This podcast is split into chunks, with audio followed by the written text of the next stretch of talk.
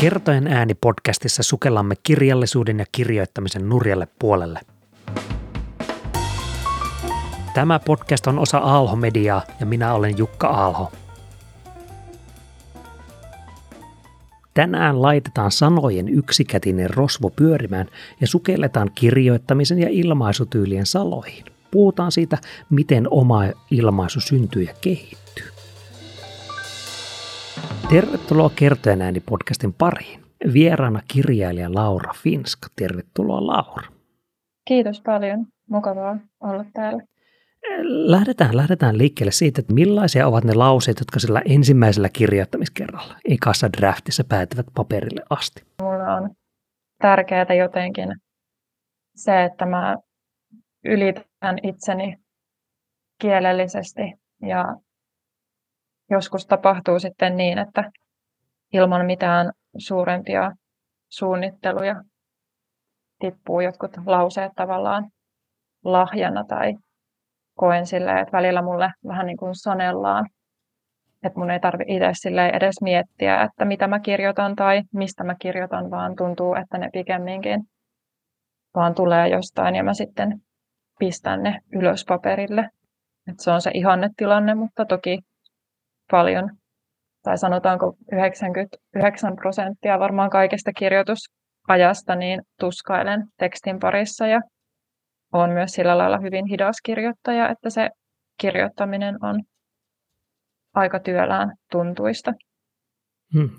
Kuulen, että, että ensimmäisellä kirjoittamiskerralla myös nämä ensimmäisen draftin lauseet saattavat olla siis aika loppuun asti mietittyjäkin jopa. Joo, ja kyllä niin kuin sitten tavallaan tosi usein saatan yhtä lausettakin viilata useita tunteja, että tota, nämä on hyvin harvinaisia ja ilahduttavia kertoja sitten, kun tuleekin kokonainen lause tai jopa kappale sillä tavalla, ettei sitä tarvitse kauheasti niin kuin jälkikäteen edes editoida. No niin, nyt, nyt ollaan päästy tyyliin käsiksi, niin puhutaan vähän siitä, että no kuka on Laura Finska? Olen tamperelainen kirjailija ja tosiaan tota mun esikoisromaani Muut esille tulevat asiat ilmestyi tuossa tammikuun puolella 2023. Kerro, kerro vähän lisää tästä teoksesta. Joo, tosiaan romaani sijoittuu Helsinkiin ja voisi melkeinpä sanoa, että Helsinki on yksi päähenkilöistä. Ja tosiaan se kertoo kolmen nuoren ihmisen elämästä kesäisessä Helsingissä. Ja heillä kaikilla on mielenterveyden kanssa vähän haasteita. Ja sitten tuntuu ainakin itsestä kirjailijana, että ne ilmenee sitten hiukan eri tavoin vaan heillä, mutta kaikki jotenkin käy sellaista sisäistä komppailua läpi romaanin. Ja tässä tosiaan on yhtenä kertojana myös raitiovaunu ja sitten nämä kolme muuta on tosiaan Rafael, Luka ja Matilda. Matilda opiskelee Helsingissä lääketiedettä ja tosiaan tota, hän sitten rakastuu tällaiseen Lukaan, joka on hyvin erilainen henkilö kuin mitä Matilda itse on, mutta heillä on silti kova vetovoima toisiinsa. Että Luka kärsii päihderiippuvuudesta ja ajaa raitiovaunua ja sitten Lukalla on pikkuveli Rafael, jota koulukiusataan ja Rafaelin äidillä sitten on maanisdepressiivisyyttä ja vähän alkoholiongelmaakin ja sitten Rafael joutuu tavallaan kipuilemaan näiden asioiden kanssa sekä koulussa että kotona, että ei oikein ole semmoista tasapainoa juuri missään. Hyvä, hyvä, että käytiin läpi eh, tämä katsaus sitä kavalkaadesta, koska se kuitenkin suuresti liittyy siihen tyyliin, mikä siinä kirjassa on, tai, tai sanotaanko ilmaisutyyli, joka sitten vaihtuu sen mukaan, että no kenen näkökulmasta asioita katsotaan. Ja, ja hiukan tätä tutkitaan ehkä tänään, että no mikä on se Laura Finskan tyyli ja mikä on Laura Finskan tyyli kertoa vaikka Rafaelin näkökulmasta tai Matildan näkökulmasta tai muuta. Eli puhutaan, puhutaan tyylistä tyylin kehittymisestä. Mutta lähdetään sieltä historian alkuhavinoista liikkeelle siitä, että no, miten kun sinä katsot omaa kirjallista tyyliä, se kirjoittamistyyliäsi, niin, niin näkyykö sinne jonkinlaisia vaiheita, että miten se on muuttunut vuosien mittaan? No kyllä mä huomaan ihan selkeää niin kuin sellaista tyylillistä kehitystä ainakin niiltä ajoilta, kun lähetin aikoinaan aika paljon tekstejä niin eri kirjoituskilpailuihin ja oikeastaan sitä kautta sitten löysin tämän nykyisen tyylini, että oli tämmöinen Lapin kirjallisuusseuran järjestämä kirjoituskilpailu ja mä ajattelin, että mä kirjoitan jonkun tavallaan tekstin sinne, mikä poikkeaa hyvin paljon siitä, mitä mä olin siihen mennessä kirjoittanut. Että siihen mennessä olin kirjoittanut ehkä vähän yksinkertaisempia lauseita ja muutenkin tiiviimpiä.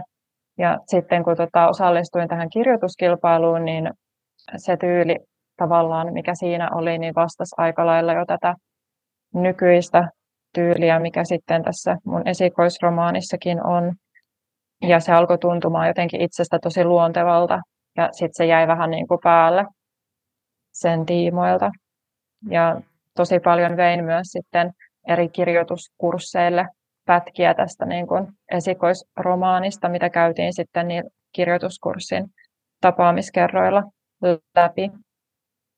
Ja sitten tavallaan kaiken sen palautteen saamisen myötä, niin siinä jotenkin vahvistui ajatus siitä, että haluan pitää kiinni tästä runsaasta kuvailusta ja yksityiskohtiin zoomaamisesta, koska on muutenkin sellainen ihminen, että havainnoin ympäristöä todella tarkasti ja kaikilla eri aisteilla yhtä aikaa, niin sitten tuntuisi, että se jäisi jotenkin vajavaiseksi, jos tavallaan sit ryhtyisi yrittämään semmoista kirjoitustyyliä, että pitäisi tehdä jotenkin minimalistisempaa.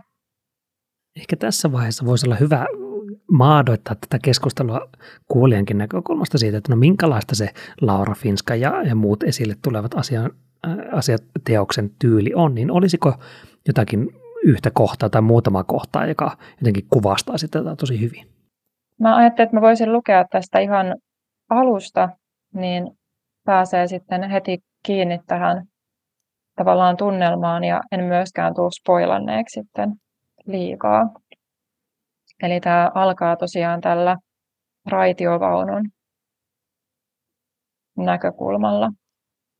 Kevät ohjaa luonnon operettia, määrää linnut visertämään katolleni pikantteja lurituksiaan ja onkii stemmoja arjen murskeesta. Tähän aikaan vuodesta päivät ovat silkkaa kukkeuden tuoksinaa, auringon kirstusta vapautettua ilkamointia, joka ei esitä vaateita, vaan tuhlailee surutta omaisuuttaan. Luminanssirehevyydessä kypsytettyjä kosiosikermiä, kunnes kaikki on yhtä krookuksen sirkulaaria hymniä, jippojaan tekevää yöttömyyttä ja pelotonta silmoa. Vedän sisuksiini parfymoitua älämölöä, ihmisiä, jotka haisevat hieltä, vastasyödyltä omeletilta, hiuskiinteeltä ja pesemättömiltä hampailta sekä erinäisiltä eritteiltä, jotka astuvat uumeniini tomuisilla kengillään ja puhuvat kaoottisuutta kylvävällä, kylvävällä nuotilla, kunnes minun tekee mieli alkaa oikutella, mutta en kuitenkaan tee niin, sillä mekaanikot ovat sörkkineet minua kylliksi. Nyt kähdän eteenpäin, vaikka olen kyllästynyt siihen, ettei minulla ole sananvaltaa tilanteeseeni, että näen samat pankit ja talot joka päivä, samat kundaliinijookaajien ja koiran ulkoiluttajien valloittamat viheralueet ja kivijaloissa asiakasvirtaansa läähättävät ruokakaupat. Kierrän päivästä toiseen samaa kehää kuin rakki, joka jahtaa häntäänsä irrationaalisuuden generoimassa luupissa, että ihan turha yrittää siinä lohduttaa, että kiskoja on vaikka kuinka. Niin tuosta tulee tavallaan niin, ilmi ehkä just se niin kuin runsaus ja kaikki niin kuin tavallaan eri kielikuvat ja mm.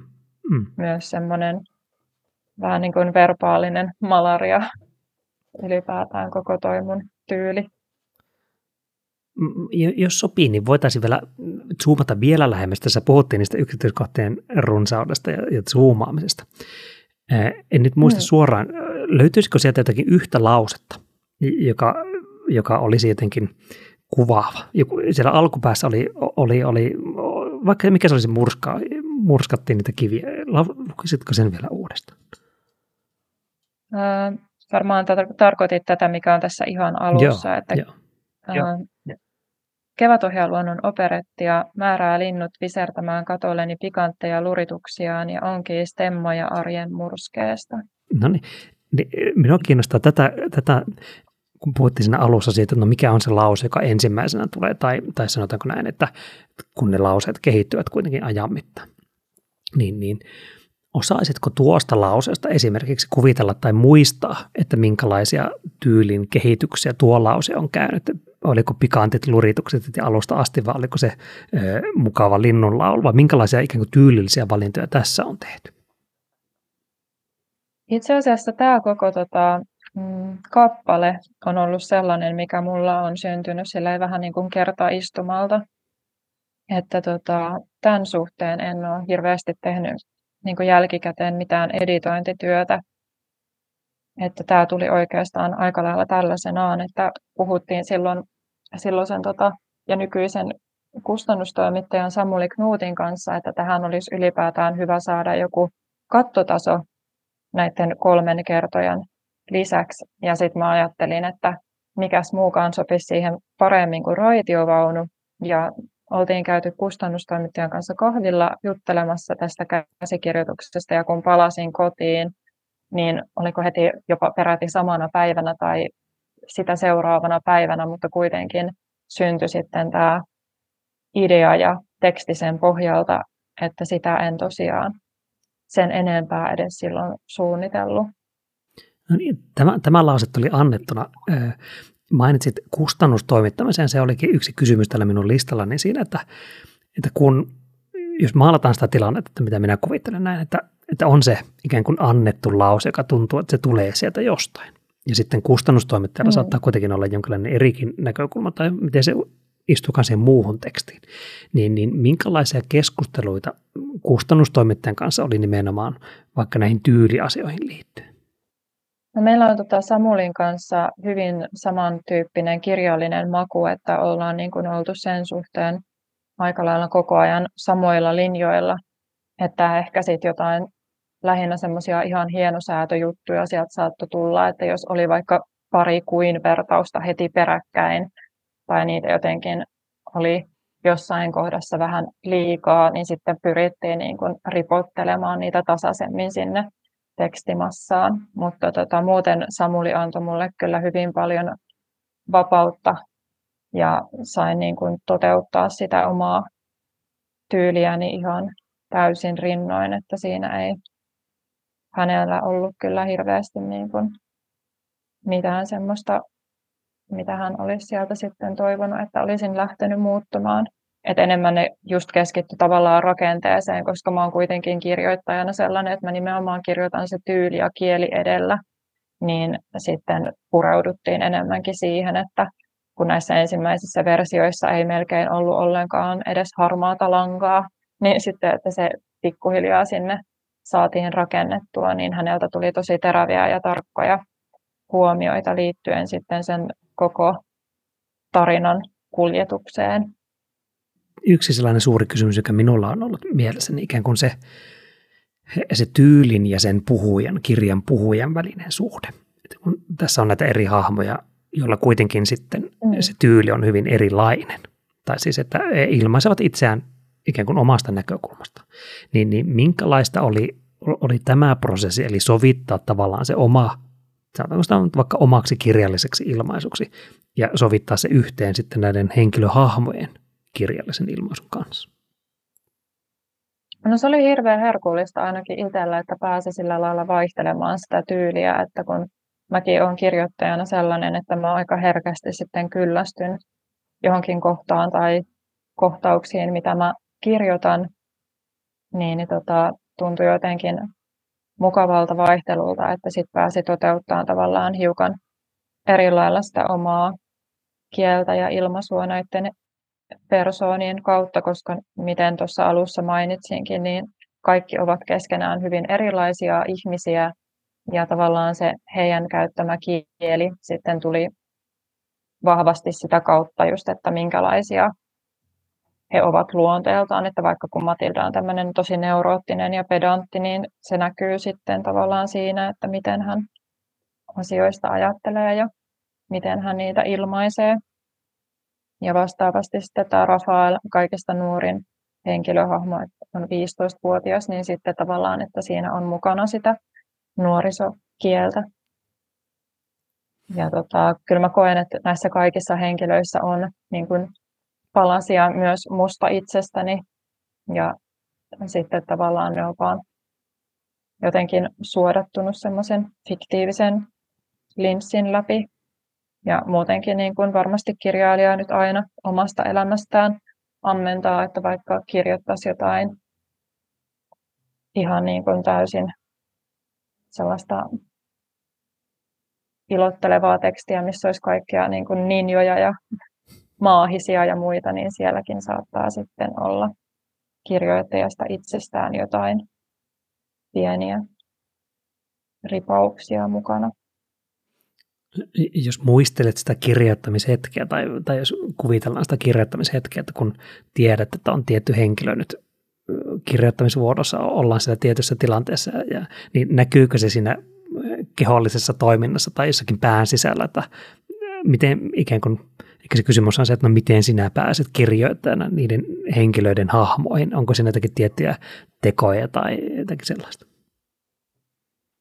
No kyllä mä sitten pyrin niin kuin aina niissä tilanteissa jotenkin asennoitumaan tavallaan sen henkilön nahkoihin, että vähän niin kuin joskus joku on sanonutkin, että kirjoittaminen on näyttelemistä paperilla, niin siltä se on niin kuin itsestäkin noissa tilanteissa tuntunut, että kyllä siinä on joutunut tavallaan hetkellisesti ottamaan sellaisen mentaliteetin, että nyt tässä on vaikka just tosi kiinnostunut jostain yksityiskohdista tai mitä vaikka jossain lääkkeen sivuvaikutuksia, mitä onkaan, niin tota, jos on vaikka Matildaan tota, osuuksia kirjoittanut, niin on jotenkin yrittänyt nähdä maailman hänen silmiensä kautta ja se heijastuu sitten niin kokonaisvaltaisesti kaikkeen siihen ympäristön havainnointiin jokaisen näiden henkilön kohdalla, että,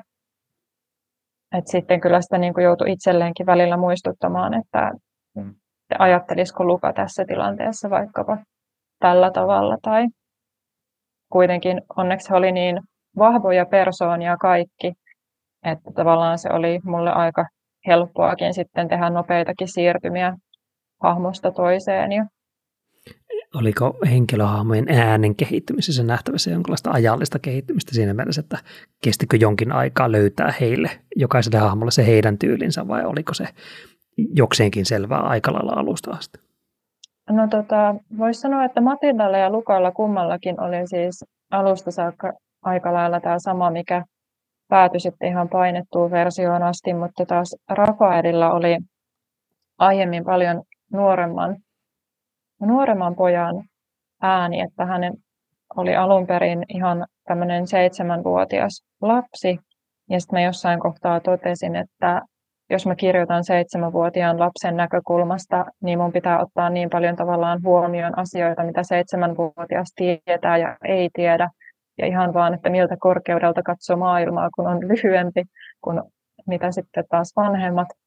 Se jotenkin alkoi tuntua liian rajoittavalta, etenkin tuon kielellisen ilmaisun kannalta, että kun haluan, että se oma kielellinen tyyli on nimenomaan semmoista ilotuljetusta ja revittelyä, niin sitten kun siinä olisi ollut niin paljon sitä, että ei välttämättä olisi voinut käyttää jotain tiettyjä ilmaisuja, niin päätin vaan suosiolla tehdä hänestä hiukan vanhemman. Puhuttiin ilottelusta, puhuttiin rehevyydestä ja puhuttiin tyylin elementeistä. Niin jos vielä jälleen kerran pureudutaan siihen, että no sitä Laura Finskan kirjallisesta arsenaalista, niin siellä on tiettyjä tyylikeinoja, tiettyjä, tiettyjä tyylinkeinoja, jotka voi olla vaikka mm. puhekielen käyttämistä, tietyn tyyppisiä lainauksia tai siis puhe, tota, sitaatteja tai lauserakenteita aika, mitä se onkaan. Niin, niin mitä sieltä Laura Finskan tämänhetkisestä työkalulaatikosta löytyy sellaisia lempparityökaluja, jos näin voisi sanoa? No kyllä se on se kuvailevuus ja ihan semmoiset pitkät polveilevat lauseet ja että ne on jotenkin sitä mun vahvinta osaamista Mutta sitten toki, että jos päällä on vaikka joku tosi paha kirjoitusjumi, niin kyllä mä silloin koen oman kirjoitustyylin yhtä vertauskuvalliseksi kuin jonkun shampoo-pullon tuoteselostajan, että, että se ei todellakaan ole mullakaan aina sitä, että ne vaan itsestään sinne jotenkin ne kaikki vertauskuvat ja muut niin puis mukaan, vaan joskus sitten saattaa olla pitkiäkin aikoja, että on jotenkin lukossa. Ja nyt varsinkin tuon seuraavan käsikirjoituksen kohdalla niin koen, että kun se on muutenkin aika synkkä ja raskas aihe ja teema, niin sit ei aina ihan hirveän innolla odota sen tekstin äärelle palaamista, mikä sitten taas ehkä heijastuu siihen, että tulee sellainen olo, että ei jotenkin ole ihan sellaista niin kuin fiilistä lähteä sitten tykyttelemään menemään. Että tota.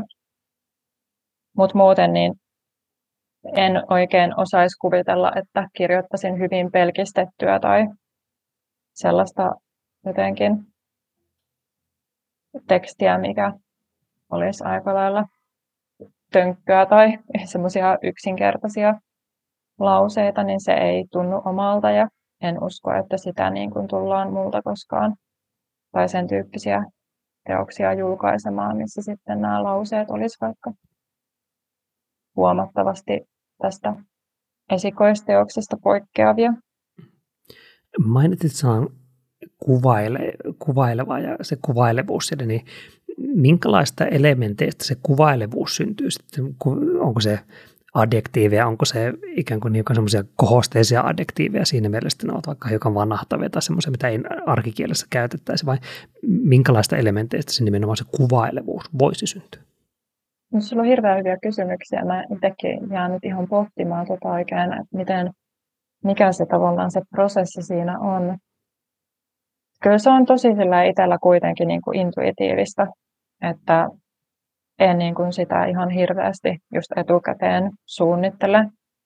Ja myös jotenkin sitten tavallaan, että mä tosi paljon luen omia tekstejä ääneen silloin, kun mä kirjoitan ja testaan myös sitä kautta, että toimiiko joku kohta tai että tuntuuko joku lauseen rakenne vaikka hiukan ongelmalliselta ja jos sille tarvii jotain tehdä, niin yleensä se paljastuu sitten siinä, kun niitä lähtee ääneen käymään läpi. Ja mulla on myös jatkuvasti puhelimessa tämmöinen lista kaikista ilmaisuista ja lauseista, mihin mä en ole vielä tyytyväinen. Ja sitten palaan niihin. Niin kun, että musta tuntuu, että kun punakynän kanssa palaa takaisin käsikirjoitus kustannustoimittajalta, niin niitä on siinäkin paljon vähemmän kuin mitä tässä mun omassa listassa, että pikemminkin se menee sitten monesti niin, että Samuli mulle saattaa sanoa, että nyt niin kuin seis ja että ää, ei niin kuin kannata hioa loputtomiin, vaan että joskus niin kuin tuntuu, että itse sitten on niin kriittinen sitä omaa tekstiä kohtaan, niin saatan siinä sitten käyttää tavallaan liikaakin aikaa sen juuri oikean ilmaisun etsimiseen. Sattuisiko olemaan tässä läheistöllä sitä, sitä listaa, sillä jonne olet kirjoittanut uusimpia tai viime aikojen näitä, tähän en ole tyytyväinen, niin sattuisiko se olemaan luettavissa se lista, että voitaisiinko me tähän kertojen jaksoon ikään kuin nyt live-tilanteessa nostaa joku lause ja katsoa, että no mikä on sellainen, missä ei olla vielä oikeassa maailmassa? No veikkaan, että tuota, tuosta uudesta teoksesta niin en tässä vaiheessa vielä halua paljastaa, paljastaa niitä kohtia, mutta tota, tosiaan kyllä ne on siis hyvin pitkään ne listat, että mä itse asiassa nyt kaivoin sen, kun mulla on tässä puhelimessa se, niin kaivoin sen esiin, niin sanotaanko, että täällä tällä hetkelläkin on siis varmaan semmoinen 70 eri, eri sanaa nostettuna sieltä, että Mm, minkälaisella, ei spoilata liikaa, mutta millä tasolla, puhutaanko, että onko ne kokonaisia lauseita, onko ne juuri, että en tykkää nimenomaan tästä sanasta, tai millä tasolla ne yleensä sillä elää?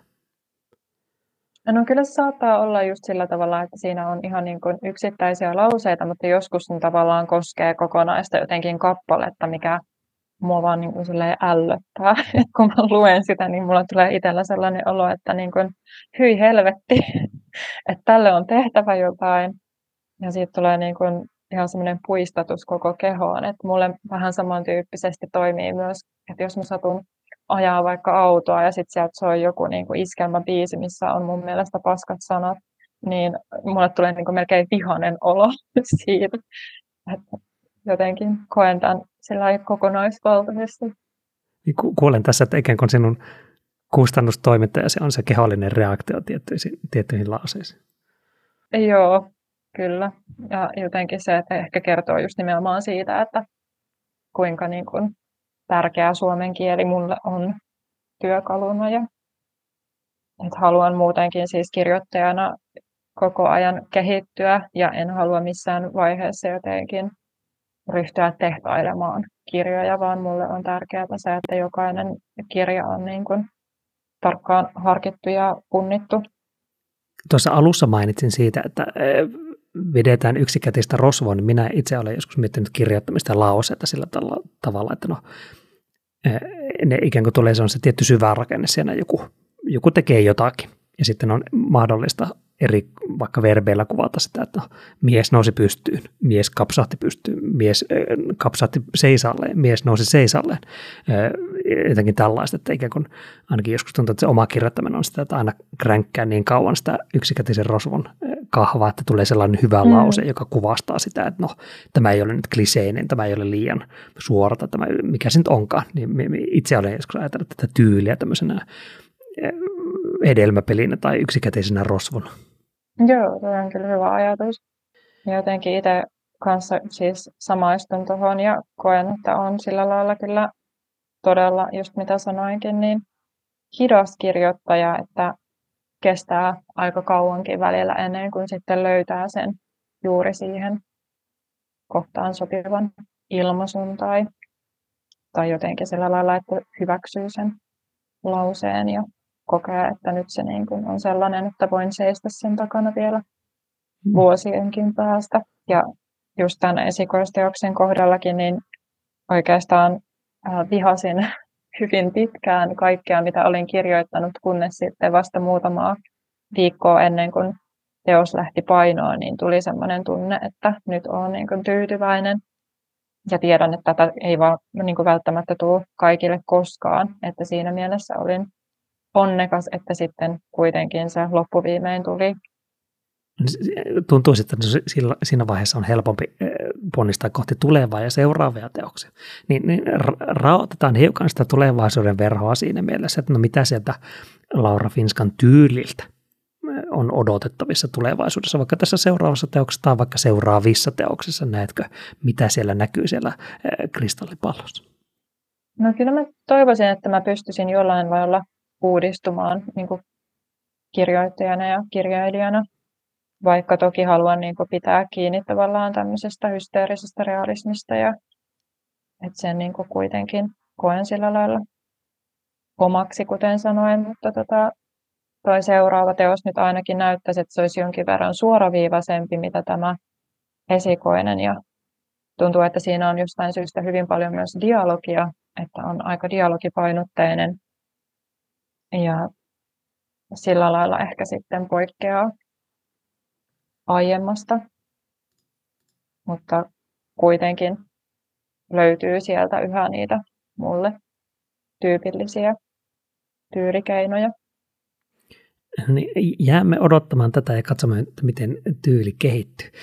Joku siellä miettii, että no minä haluan Laura Finskan tyyliä seurata myös liveenä tai siis somessa, niin mikä olisi sellainen paikka sosiaalisessa mediassa, jossa sinut saisi kiinni tai sinua voisi seurata? Ihan Instagramissa voi seurata ja mulle voi myös laittaa jotain viestiä, että jos haluaa kertoa, että mitä ajatuksia on vaikka tämä esikoisromaani herättänyt, niin mielellään kyllä luen lukijapalautetta ja niihin jokaiseen viestiin pyrin aina vastaamaan, että rohkeasti vaan lähestyy siellä sitä kautta.